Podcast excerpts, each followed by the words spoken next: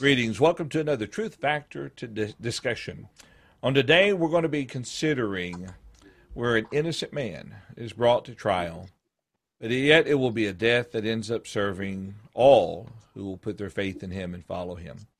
Thank you so much for joining us today for our study. We are in Luke. And Paul, if you would tell everybody what chapter of Luke we're going to be considering today. Well, John, we are in Luke chapter 23.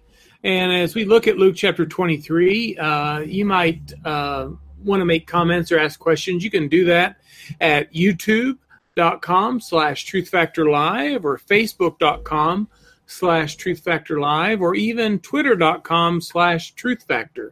And so as we study today in Luke chapter 23, uh, what we'd love to do is to have you to engage with us and to uh, do that. You can also go to truthfactor.com and click on the live viewing page, and there's a place there that you can uh, interact with us as well. And we look forward to what you have to say. Thank you, Paul. I appreciate that. Um, trust everyone is having a good day today. Um, so, Paul, where do you where would you like to begin today? Well, as we are in Luke chapter 23, uh, we're going to look at verses 1 through 7. Uh, and, uh, and in just a moment, I'll ask uh, Brian to read uh, Luke 23, 1 through 7. I think he'll probably be reading out of the New King James Version, if that's uh, what he typically reads out of. And as we look at this, I want you to notice something as we go through this I think is really important. And that is that here in one chapter and about 56 verses, you could read it probably in just a, a couple of minutes, uh, just a well, just a few minutes anyway. Anyway, uh, that Luke covers some uh, amazingly important things, but the conciseness and, and, the way in which he presents it uh, gives us all those things that we need to know in just a uh, relatively short uh, amount of time. And so let's go ahead and look at verses one through seven.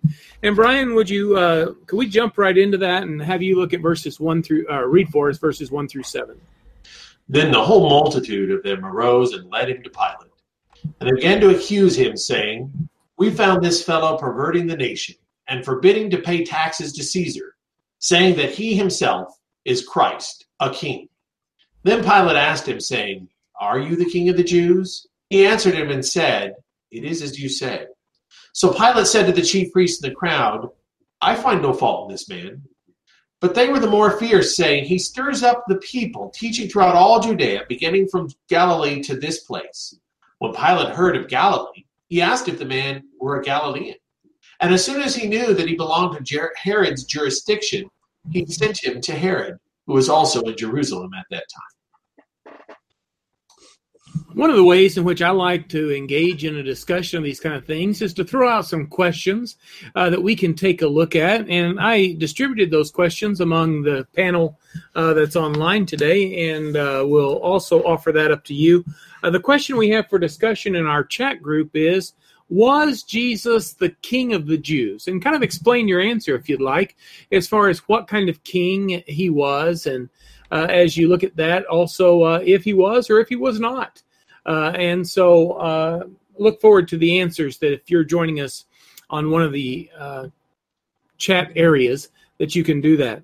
Uh, now, uh, I was wondering if some of you have some background that you might be able to tell us a little bit about Pontius Pilate. We read about him here, uh, and we see that Jesus is before Pontius Pilate. And in verse 23, Pilate is asking him some questions. And would someone like to talk a little bit about this man Pilate? Well, uh, there's quite a bit of history about Pilate. We have records of him, both, of course, the gospel accounts. Um, you know, Pilate is about the third or fourth most mentioned person in the New Testament, interestingly enough, uh, as far as uh, his name being used and him being cited. So there's some relevance to that. Uh, as I said, outside of the Bible, there are records of Pilate as well. Uh, there's an archaeological find called the Pilate inscription, which uh, is an inscription that references Pilate or was inscribed at Pilate's command while he was the governor of Rome. He was, of course, a Roman, and he was governor for, I want to say it was about 10 years. I tried to pull the note up in front of me, and I wasn't able to find it. Uh, yes, 26 to 36 AD is the information that I have here. And so uh, we have a good deal of information about the man Pilate uh, that uh, both in Scripture and out of the Scripture.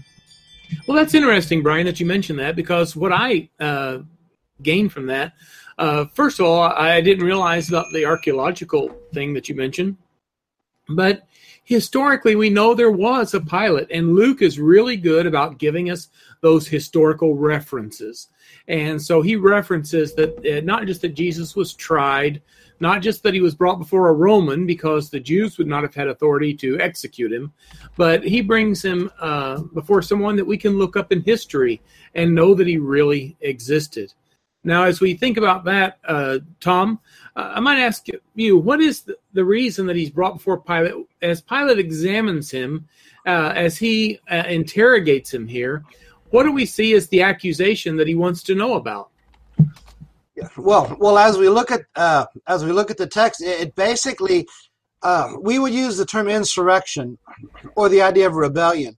the charge that is made against him is, you know, uh, uh, he uh, we found this fellow perverting the nation, forbidding to pay taxes to Caesar, and saying that he himself is Christ, uh, a king.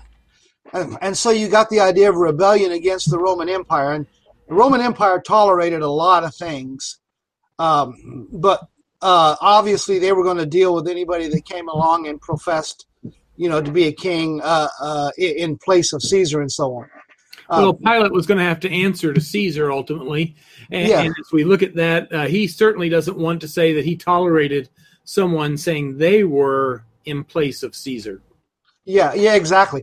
And you know, uh, an interesting observation to make here, though, is when we closed up chapter 22, Jesus had been convicted by the Jews of blasphemy. Notice how they have changed the charge when they when they come before the Roman magistrates. Uh, it, it becomes a different uh, court, which just describes one of the highly unethical irregularities, illegalities, whatever you want to describe it, concerning this this this trial that's taken place. Well, we see that, and um, Jesus had no intent of trying to bring down the Romans as a uh, civil nation. Uh, in fact, Jesus orders them on another occasion to pay taxes to Caesar. Yeah. Uh, and he's not trying to take Caesar's place. He is a different kind of king. You know, Pilate gets that because Jesus' answer when he says, Are you king of the Jews in verse 3? He says, He answered and said, It is as you say. Uh, and so Pilate understood the difference between the kind of king Jesus would be and taking the place. Because what is the verdict there, John? Uh, as we look, uh, maybe in verse 4, uh, that we see that Pilate makes an initial verdict. He examines Jesus. Uh, he says, Here's what you're accused of. Are you the king of Jews?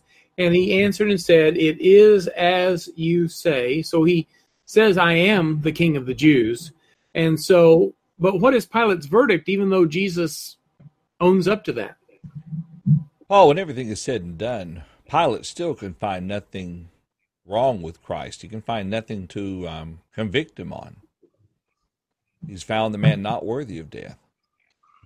That's right. Uh, I find no fault in this man, and so that that is the uh, verdict. He is tried by the Jews. He's brought to Pilate, and now uh, Pilate finds no uh, guilt in him. Now, Brian, if we move on to you, the, they bring forth another accusation. Uh, this irritates the Jews, and as we read on down through here, uh, what further accusation is made? In verse 5, they say he stirs up the people, teaching throughout all Judea, beginning in Galilee to this place. Um, and that concept uh, is, a, is an indication of the crime of insurrection that he is uh, trying to stir up the people, which is a very, which is a criminal uh, uh capital crime, one would say too. He's a troublemaker, mm-hmm. Uh, and he's uh, keeping the people uh, stirred up, and that's not something that uh, the Roman government was very favorable toward. Uh, I just got a note that said that Tom has a real quick thought. Let's hear a real quick thought, Tom. Yeah. Uh, when you look at verses three and four, you know, it kind of seems weird that Pilate would just declare Jesus uh, guilt or innocent when he says, uh, I, yeah, I'm a king. But remember, we've got Matthew and John, and we're not going to go into the details of those chapters, but the other gospels give more details about this uh, interaction between Pilate and Jesus. So just kind of keep that in mind when you when you study the gospels, put them all together. Yeah, this um, is this is not a uh, harmony of the gospel study, but there certainly are other details that we could look at regarding this encounter uh, found in Matthew and Mark and John. Is that what you were saying, Tom? Yeah. Okay. Yes. Uh, well, here we see that uh, Pilate heard that uh, from that accusation that he began in Galilee to this place, and he asked Jesus if he was a Galilean and realized that he was, and so he realizes that someone else has jurisdiction, that Herod, uh, and I believe uh, and, and, someone can correct me if I'm wrong. I, am not a great historian, but I believe this will be Herod Antipas, and uh, that Herod would have had jurisdiction over uh, Galilee at that time, and so he thinks it would be uh, best for Herod to be able to hear from this person who is from his area. Now, I would like to go back, and uh, the question that we asked was, "Was Jesus King of the Jews?" And I see that we have some answer, or at least one answer to that. Uh, Gregor Hinckley uh, is watching today, and he says uh, that was Jesus the uh, King of the Jews? And Gregor answers, well, King of God's nation, God's chosen, his nation Israel, but a spiritual kingdom. Hence the reason he was not guilty to treason uh, of treason to Rome. Well, that's an excellent answer, Gregor. And as we look at that, we, we understand that even Pilate seems to recognize that. When Jesus says that he was the king of the Jews, he does not find him guilty of um, claiming to be a king in place of Caesar, uh, but rather uh, he re- recognizes there is something different about Jesus. Uh, did you guys have any other responses that we've got to that question or have any other comments? I'm only monitoring uh, one of our chat sources. That was the only answer, Paul. You know, you know what's interesting is that in the Gospel of Matthew, Matthew focuses a little more about Jesus being the King of the Jews. And in Matthew's Gospel, the very first thing it introduces us to is that Jesus' genealogy uh, through his adoptive father actually makes him the heir of the throne of David uh, physically. So there's a sense where Jesus had been born King of the Jews. And in Matthew chapter 2, the wise men come to see the one who was born King of the Jews. So there's an underlying theme that if uh, that if you were looking for a king of the Jews at that time, Jesus would have been the man you would have found by his lineage. And so it's an interesting thing to note that there's two ways that that idea of king of the Jews is used. What's more interesting is that whenever the record of Matthew tells us about this king of the Jews, they were trying to kill him. Uh, Herod was trying to kill him for being king of the Jews. And in fact, what's going to be interesting is that whenever Jesus is sentenced to die here in a few moments, we'll see that he'll die for that so from beginning to end of his life, he was under a death sentence for being the king of the Jews. those are all uh, outstanding points, and certainly we need to uh, factor those in as, as we look at this. Uh, Jesus, though, before that Jewish uh, council and before Pilate, he really had no hope of a really fair trial uh, because uh, we're going to see that even though Pilate has made a determination that he finds uh, no guilt in him, nothing that he could accuse him of, we're going to see that he will revisit that throughout this chapter. And uh, we're going to go on and look at beginning at verse 8. Is there any comment that needs to be made essential to this text? I'm going to ask Tom in just a moment to read verses 8 through 12. And this is a very short account of uh, Jesus before Herod, and uh, we'll see that Pilate's delivered him there because he realizes that Jesus is a Galilean, and that Herod, being the ruler in the region of Galilee, wants Herod to be able to hear about this, and Herod is there uh, in Jerusalem at the time. And so, uh, Tom, if you want to read for us in verses 8 through 12 of Luke 23. Okay. Okay, we, we, we read there. Now, when Herod saw Jesus, he was exceedingly glad, for he had desired for a long time to see him, because he had heard many things about him, and he hoped to see some miracle done by him. Then he questioned him with many words, but he answered him nothing. And the chief priests and scribes stood and vehemently accused him. Then Herod, with his men of war, treated him with contempt and mocked him, arrayed him in a gorgeous robe, and sent him back to Pilate. That very day, Pilate and Herod became friends with each other, for previously they had been at enmity with each other. Very good. Uh, now, this is Herod. Uh, does someone have an idea of uh, which Herod? Uh, I mentioned uh, one thought about that. Uh, do you know which Herod this would be?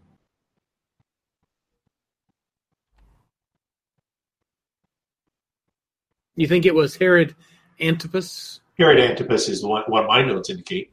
I think that's the one that Jesus would refer would, had referred to previously as a fox. Uh, and, and, I realize there's uh, Herod is one of those people like Caesar. There are different Caesars, uh, and uh, I know that there were different Herods, and uh, so I think that that would be right. Uh, how does Jesus respond, John, as Herod's asking these questions? kind of and by the way, before John answers that question, uh, do you notice how that Herod uh, he's glad to see Jesus, but he's not really interested in him as a as a savior, as the Son of God, as uh, someone very special uh, in a religious sense. It seems that he's looking at him as kind of an entertainer. Uh, he's heard a lot about Jesus, uh, maybe some encounter with him. he brings him in, and then he, maybe I'll get to see a miracle today. Uh, maybe I'll get to see some, some big work. And I've heard a lot about him, about his teaching. Uh, everybody's listening to this, and so uh, he, he is uh, anxious to, to see Jesus. But as we see that, uh, how does Jesus respond to the um, interrogation or, or, the interview, uh, the trial with Herod? Well, according to this account, he says nothing. Nothing. He doesn't say anything. He just sits so he there just, and listens. He answers Pilate, It is as you say. Yeah. Luke says. And here, uh, before Herod, he doesn't even offer those yeah. few words. And, and uh, he may have known, Paul, like what you were talking about. Herod's sole interest may have been, hey, finally, I get to see some of the great miracles he's done. Uh, there was a movie, I, as I remember watching as a kid, so it was before the the, the big uh, movie about 10, 15 years ago. And what was interesting about it is that it portrayed this Herod as very excited because now he finally gets to talk to this guy and he's heard so much about him. But it wasn't the truth he was interested in, it was he wanted to see various signs. And then he's highly disappointed because Jesus does nothing. Uh, that's right. And um, I see that Tom has a thought here. He doesn't say it's a very quick thought, but he says he has a thought. But I forgot to introduce the question for our chat room, and I see that Brian has dropped that in. And the question that I wanted those who are watching today, uh, maybe to respond in the chat, is what did Herod do to shame Jesus? Uh, Herod and those who were in the company here, what did they do to shame Jesus? And then uh, I'd like to turn to Tom for some comments, and then I believe Brian has some as well. Go ahead, Tom. Yeah, uh, you know, recall that as you mentioned, this is the same Herod that executed John the Baptist. And you remember we read, and it may have been in this gospel, that at some point when he heard about the miracles Jesus was doing and so on, he thought that it was John the Baptist raised from the dead. Don't forget that Herod didn't really want to put John the Baptist to death, or you know, he he listened to him and he regretted having done that. So his seeing Jesus on this occasion I, I think a lot of that factors into this, the, considering the relationship between John and Jesus and uh, and Herod with his thoughts about these types of things. So he's wanting to see a miracle. You know, I, just imagine if Jesus would have performed some miracles for him there. He probably would have let him go. So anyway, that's just, just a thought. Brian? Uh, yeah, I was going to add some similar thoughts too. Um, it's interesting to see that Jesus would engage with Pilate. Of course, the Gospel of John in particular records that conversation. But this this utter silence to Herod, in some ways, may reflect the idea that Jesus really has no regard for Herod or his authority to some degree. Uh, as as Tom said, Herod has executed John the Baptist. Um, we're told that Herod has tried to kill Jesus, and Jesus is actually in the past. That's back in uh, Luke chapter uh, 13 that we see that. And perhaps a, a, big part of the point is, is that Jesus even sees Herod to a degree as a false teacher when we are told that Jesus warned his disciples to beware of the leaven of, of the Herodians. So there, there does seem to be a very distinct uh, rejection of Herod that isn't quite the same as Pilate. I think that's interesting to note. And you mentioned there that Jesus would at least respond to Pilate. This was in a comment we had uh, Jesus would uh, at least respond to Pilate, but didn't even speak to Herod. So very, very, very interesting. Now he's been sent there for trial, and so um, there should be an outcome to that. Uh, how does Herod respond to that as far as a verdict? Uh, anyone have a thought about that?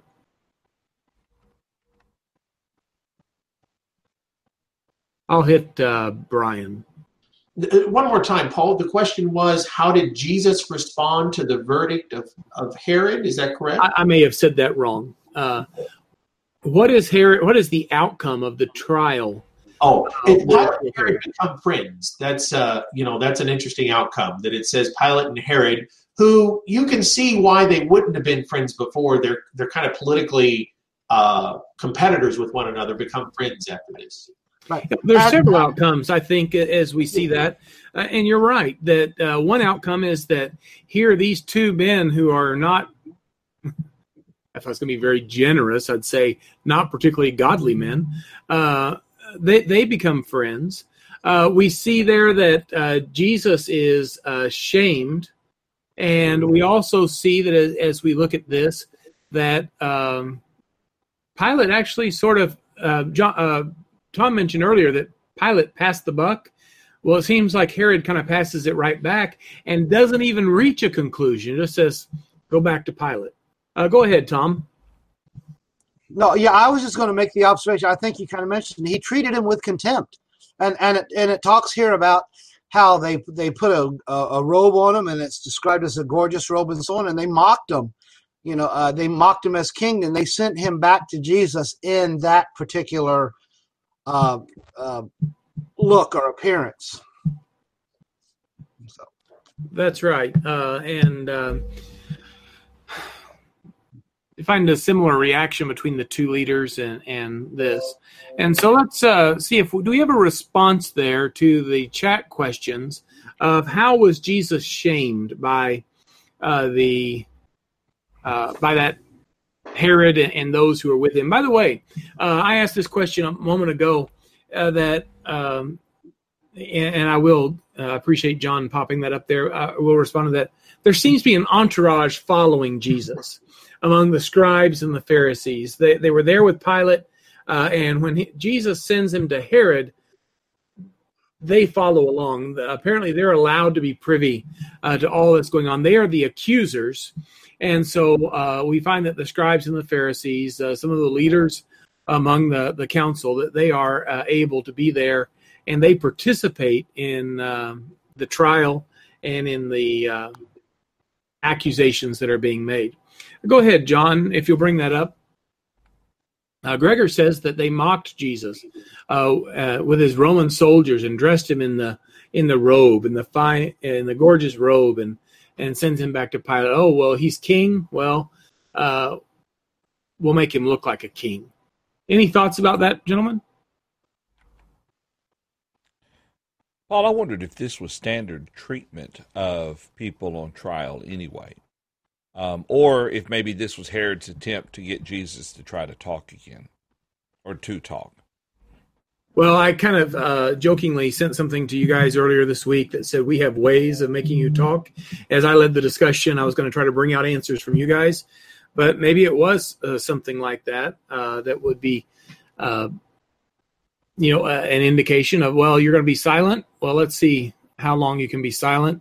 Yeah. Maybe it was just a standard operating procedure for someone who's accused, whether they're guilty or whether they're not guilty, uh, that uh, if we're going to have to trouble ourselves, you know, sometimes if you go to court, you pay court costs. Maybe this was just the court cost that was going to have to be paid. Could be. Could be. Uh, I think Mike Davis has some comments, and I can read those, or if we can bring those in, either way. All right, I'm gonna bring in his first one. Okay. There you go. He says both Pilate and Herod were interested only in their own political agendas. Pilate, however, is affected with some guilt as he realized the innocence of Jesus. It's a good statement, Dave, uh, Mike, and I, I appreciate that. His next one. Mike is at home and uh, he's recovering from a broken broken neck, I believe it is, uh, or maybe it was a broken back. I know it was in the top part, and uh, we hope that you're doing very well, Mike. Uh, the shame was in hoping Jesus would entertain him uh, with a miracle. Uh, he that was part of the shame. You, you're right, and then the mocking uh, as well, and and those things that went along with that. And I believe there's one more. Yep, you're good to go. Je- Jesus would not humiliate himself by using righteousness for a sort of entertainment. Uh, what a outstanding observation, Mike. I appreciate that, and that is exactly right. Uh, we we see that the uh, Simon the sorcerer learned this as well that the, these things were not for entertainment purposes, and we never find that uh, they're used for self-serving purposes. These miracles were to prove who Jesus was and the Word. John, That's right. Um, I, I got I got to talk to you about Mike here real quick. Um, we were going to invite Mike back on to join us, and I told him he could join us the last two chapters of Luke and then Acts, but he's pretty stiff necked right now, so I don't know if we want his kind in our study.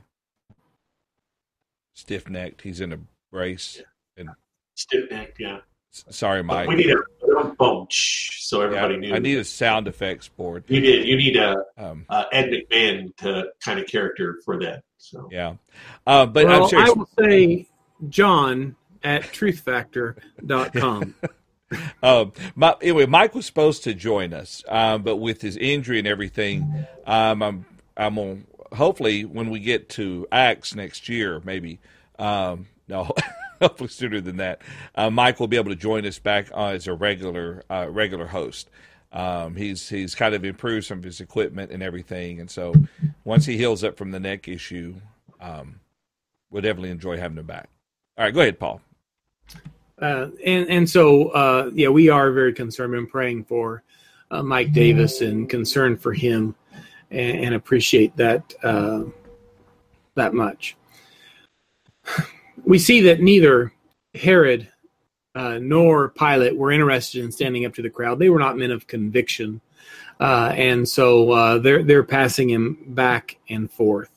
And here, the greatest there has ever been, uh, Jesus, the Son of God, the Christ. He is willing to endure that kind of shame for us.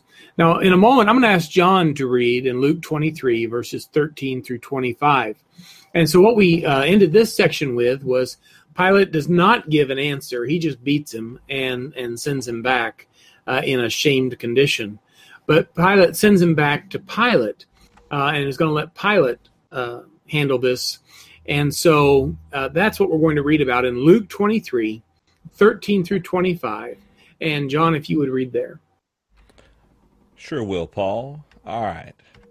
So here we have, like you said, Herod is sending sending Jesus back to Pilate there. And so Pilate, when he had called together the chief priests, the rulers, and the people, said to them, You have brought this man to me as one who misleads the people. And indeed, having examined him in your presence, I have found no fault in this man concerning those things of which you accuse him. No, neither did Herod. For I sent you back to him, and indeed nothing deserving of death has been done by him. I will therefore chastise him and release him, for it was necessary for him to release one of them at the feast. And they all cried out at one voice, saying, Away with this man, and release to us Bar- Barabbas, who had been thrown into prison for a certain rebellion made in the city and for murder. Pilate, therefore, wishing to release Jesus, again called out to them. But they shouted, saying, Crucify him, crucify him. Then he said to them the third time, Why? What evil has he done? I have found no reason for death in him. I will therefore chastise him and let him go. But they were insistent, demanding with loud voices that he be crucified. And the voices of these men and of the chief priests prevailed. So Pilate gave sentence that it should be as they requested. And he released to them the one they requested, who for rebellion and murder had been thrown into prison, but he delivered Jesus to their will.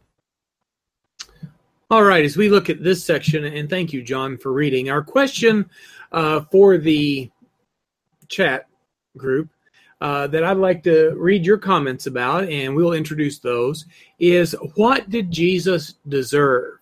Uh, we see that Pilate is talking about uh, that he's not found anything deserving of death. And so maybe a, a, question here is what did Jesus deserve?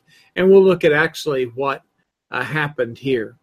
Uh, now, when we look at the assembly, once again, I mentioned before that uh, as we look at that, that it's the chief priests, uh, the rulers, and we have some of the people as well that have been brought there. Some of these uh, accusers and some of the ones who are in the crowd.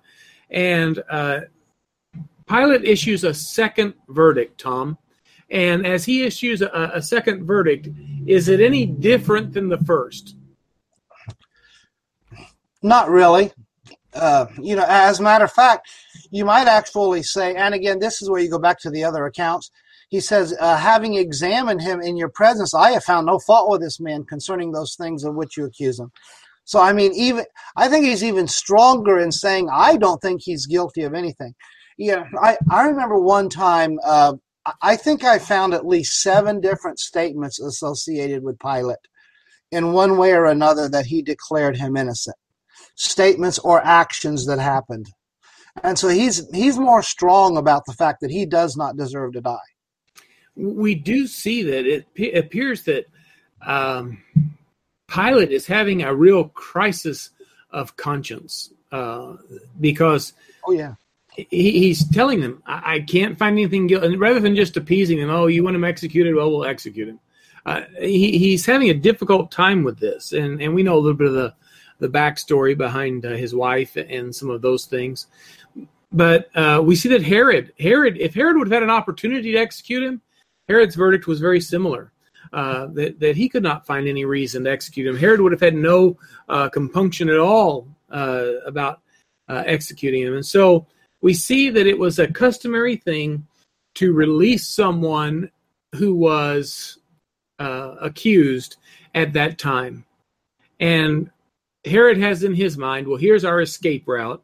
I will, if, if I'm supposed to turn someone loose, I'll turn Jesus loose. But why is it, Brian, that we see that Jesus was not the one who was released, but there was this criminal, uh, a notorious criminal named Barabbas that is released. You know, I think this is actually one of the most significant events during the trial that sometimes we kind of pass over. Uh, you probably know that Barabbas is recorded in all four gospel accounts, um, and that just gives a sense of its importance in this in the record of the death of Jesus. Uh, we might point to Pilate and his motivation here. What he's doing is kind of smart. If he wants Jesus released, he's going to make a choice between the worst criminal that you could find, somebody who's really dangerous to society. And if you let that guy go, uh, you're in danger. You're, you know, you could be robbed, you could be murdered, all these things, or you could choose Jesus. And it seems like we would use the expression a no-brainer. You you don't want to have this hardened, terrible criminal, as you said. The Bible uses the word notorious to describe his villainy.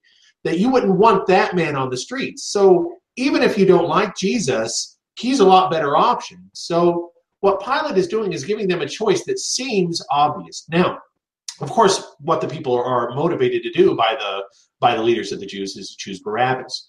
Now, what's really interesting about Barabbas is that Barabbas is a type for us as well. He's a type of the person who is free from his crime by the death of Jesus. There's a lot of debate among a lot of brethren about how exactly Jesus' death made uh, made us uh, free from our sins. And I think Barabbas is probably the best explanation that there is. That because Jesus died on the cross, Barabbas was free, and he was completely pardoned. His all of his crimes were uh, paid in full by Jesus. Jesus wasn't given the guilt of Barabbas's crimes, but he did pay the penalty for them, uh, the penalty that was reserved for Barabbas. Um, Barabbas is such an interesting man if you consider the meaning of his name, Bar Abba. and you don't have to be much of a Hebrew scholar to, to grab the significance there. Bar means the son of, and Abba means father. And of course, we're told that when we become Christians, we become sons of the Father. We're adopted by grace. And, and so, in a sense, Barabbas, why he's such a significant person in the gospel accounts is he's us. Uh, he represents those of us who, uh, for whom Jesus' death has become valid and, and meaningful and, and are set free from the penalty of our sins because of the death of Jesus. Uh, I really like the, that that idea of the um, of the type and, showing that the guilty goes free while the innocent uh, pays the price, and, and that is, uh, uh I think, a, a, really significant point, Brian. Uh, and uh, I did not realize, and probably should have, but I did not realize that Barabbas is one of the things that's included you know, we could take a harmony of the Gospels and put them all uh, into uh, uh, the full picture, I guess. But but that Barabbas is included in all four accounts uh, of this, and so that's uh, that that it. There's obviously a lesson for us there by the repetition uh, that is brought forth, and so Barabbas is released. And so as I examine this, I, I see something. I see that the verdict of Herod is he can't execute him. The verdict of uh, Pilate is twice. I, I, can't find any reason. I, the things that you accuse him of, I can't find any reason to find him guilty. Uh, but they're going to release someone, and they're going to release someone who's this terrible criminal and keep Jesus the man who's accused of dangerous crimes is going to be released. And the one who they just don't like his teaching and who he claims to be uh, is going to be uh, sentenced. And so at the end of a trial, normally if someone's found guilty, they're given, given a sentence. This man is found uh, without guilt, but there's still a sentence. And uh, John, uh, as we think about that, I'd like for you to talk to us about uh, what is the sentence that, that Jesus has given? Uh, it's the one that the Jews have been crying out for. And even though Pilate uh, has no reason to do it, Pilate doesn't want trouble. And so, uh, as these leaders cry out for this sentence, uh, what do we find that it is, John? Well, ultimately, Paul, he agree, he goes ahead and permits that to be the sentence. The um, the other gospel accounts shed a little bit more information regarding his motivation. Um, probably one of the biggest ones is, and Luke doesn't build upon it as much, but is the fact that they say, you know, if you let this man go, um, he is going to have somewhere up above him. He's going to have to give an answer. Why did he let this accused king, you know, be released? And um, but instead of instead of fulfilling the responsibility of his job, he listened to what the people said, and that was the sentence.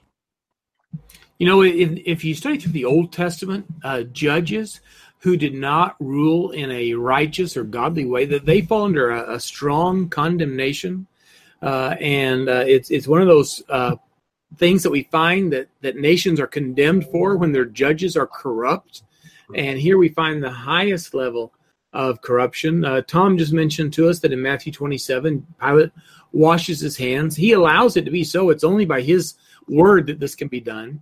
But he somehow decides that oh, don't don't hold me uh, accountable for this. And so the sentence is as that it will be done as the uh, Jews, as the scribes, the Pharisees, the chief priests, as they have been crying out for, uh, it will be done as they desire uh, for it to be done. And I was looking down here uh, the words, uh, verse 24. So Pilate gave sentence that it should be as they requested. And they released to them the one they requested, that would be Barabbas, who for rebellion and murder had been thrown into prison, but he delivered Jesus uh, to their will. Now, I'd asked a question of our chat, uh, and that question was, What did Jesus deserve? And so uh, I think we have some answers to that, or at least one answer to that. And uh, Gregor brings that forth. He said Jesus had broken no laws, he had done no actual wrong, having false accusations placed against him under Roman law. Jesus should have been, uh, I think he means released.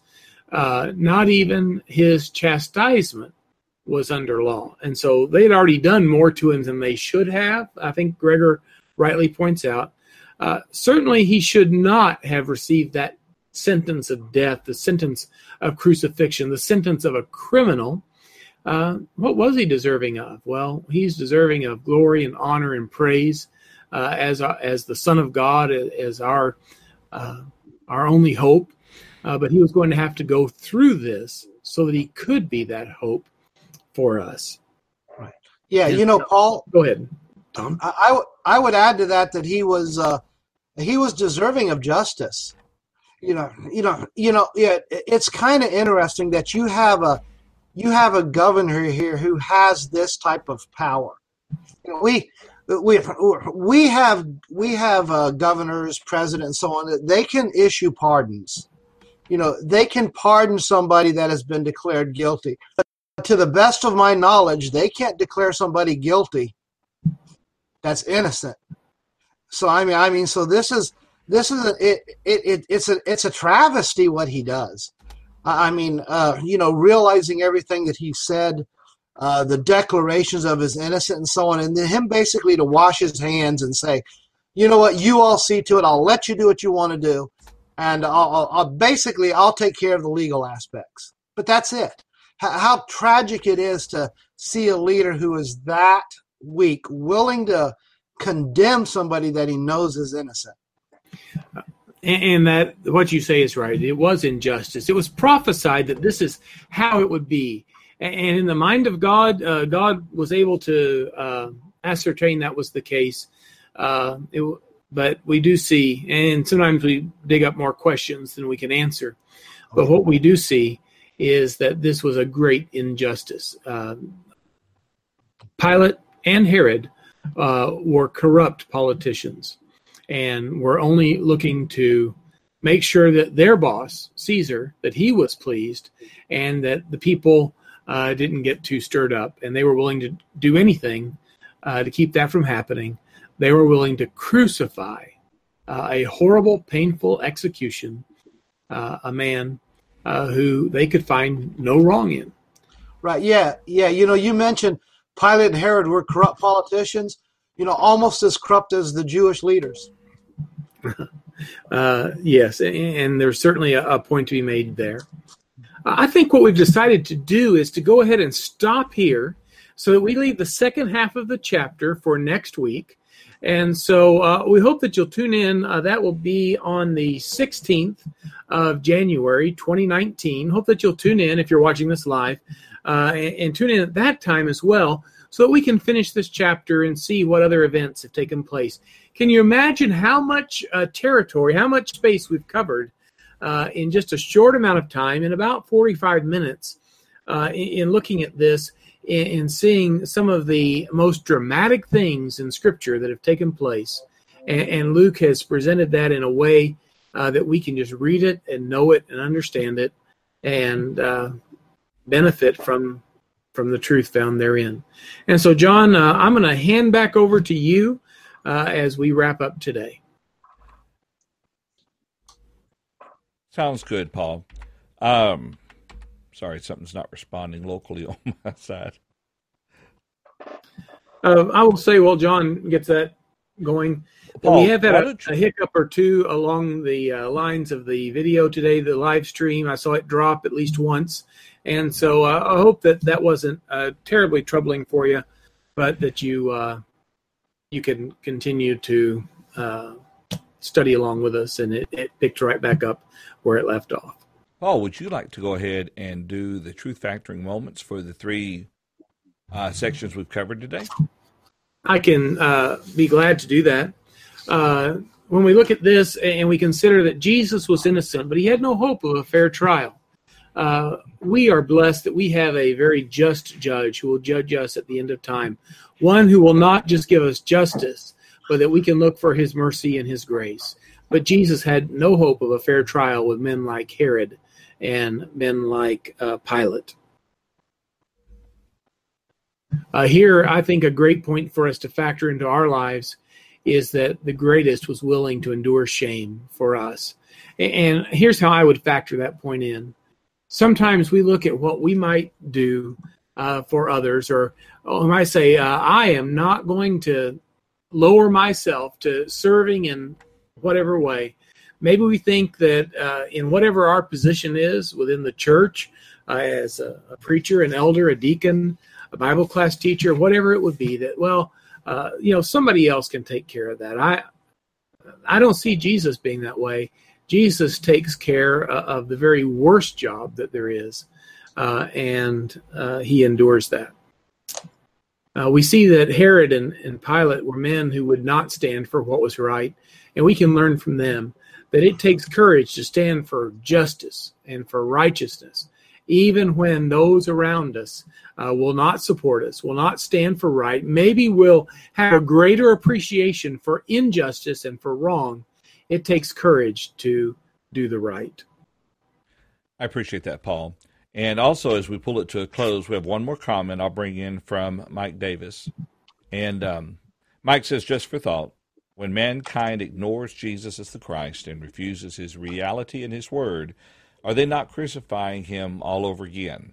And he reminds us of Hebrews 10 23 through 31. The phrase is in there we crucify or we. Um, we put him to an open shame, crucifying him again. It's Very, very good point. All righty. Well, listen, uh, Paul, you did a great job today. I, I appreciate you you leading us this far. We're stopping a few minutes early, and it's even better than that because we started a few minutes late. So you got some extra time today. And um, Paul, you did a good job. We'll pick up the latter half of this, chapter 23, next week. And Brian, I think you're down to do chapter 24, if that is correct. That is correct. Okay, that sounds good. Looking forward to that. Tom, do you have any final thoughts or comments? No, good study. Okay. All righty. Well, that's it for today. Listen, I appreciate you taking uh, interest in the Truth Factor discussion. We appreciate so much your willingness to be a part of our study, whether you're you're watching this uh, live with us or maybe at a later point in time. If you have any questions or comments, please don't hesitate to to contact us. Uh, throughout the course of our study, we brought up different ways that you can do that. You can email us at questions at truthfactor.com. We're on Facebook at Truth Factor Live. We are on YouTube at the same Truth Factor Live, and also Twitter at simply Truth Factor. So we'd love to hear from you. Well, thank you so much. And if all goes according to plan, Lord willing, we will plan to continue our study next Wednesday at 11 o'clock a.m. Central Time. In the eastern United States, that's noon. 9 a.m. on the Pacific Coast. 10 a.m. Mountain Time. It's right here at live.truthfactor.com. Have a wonderful week.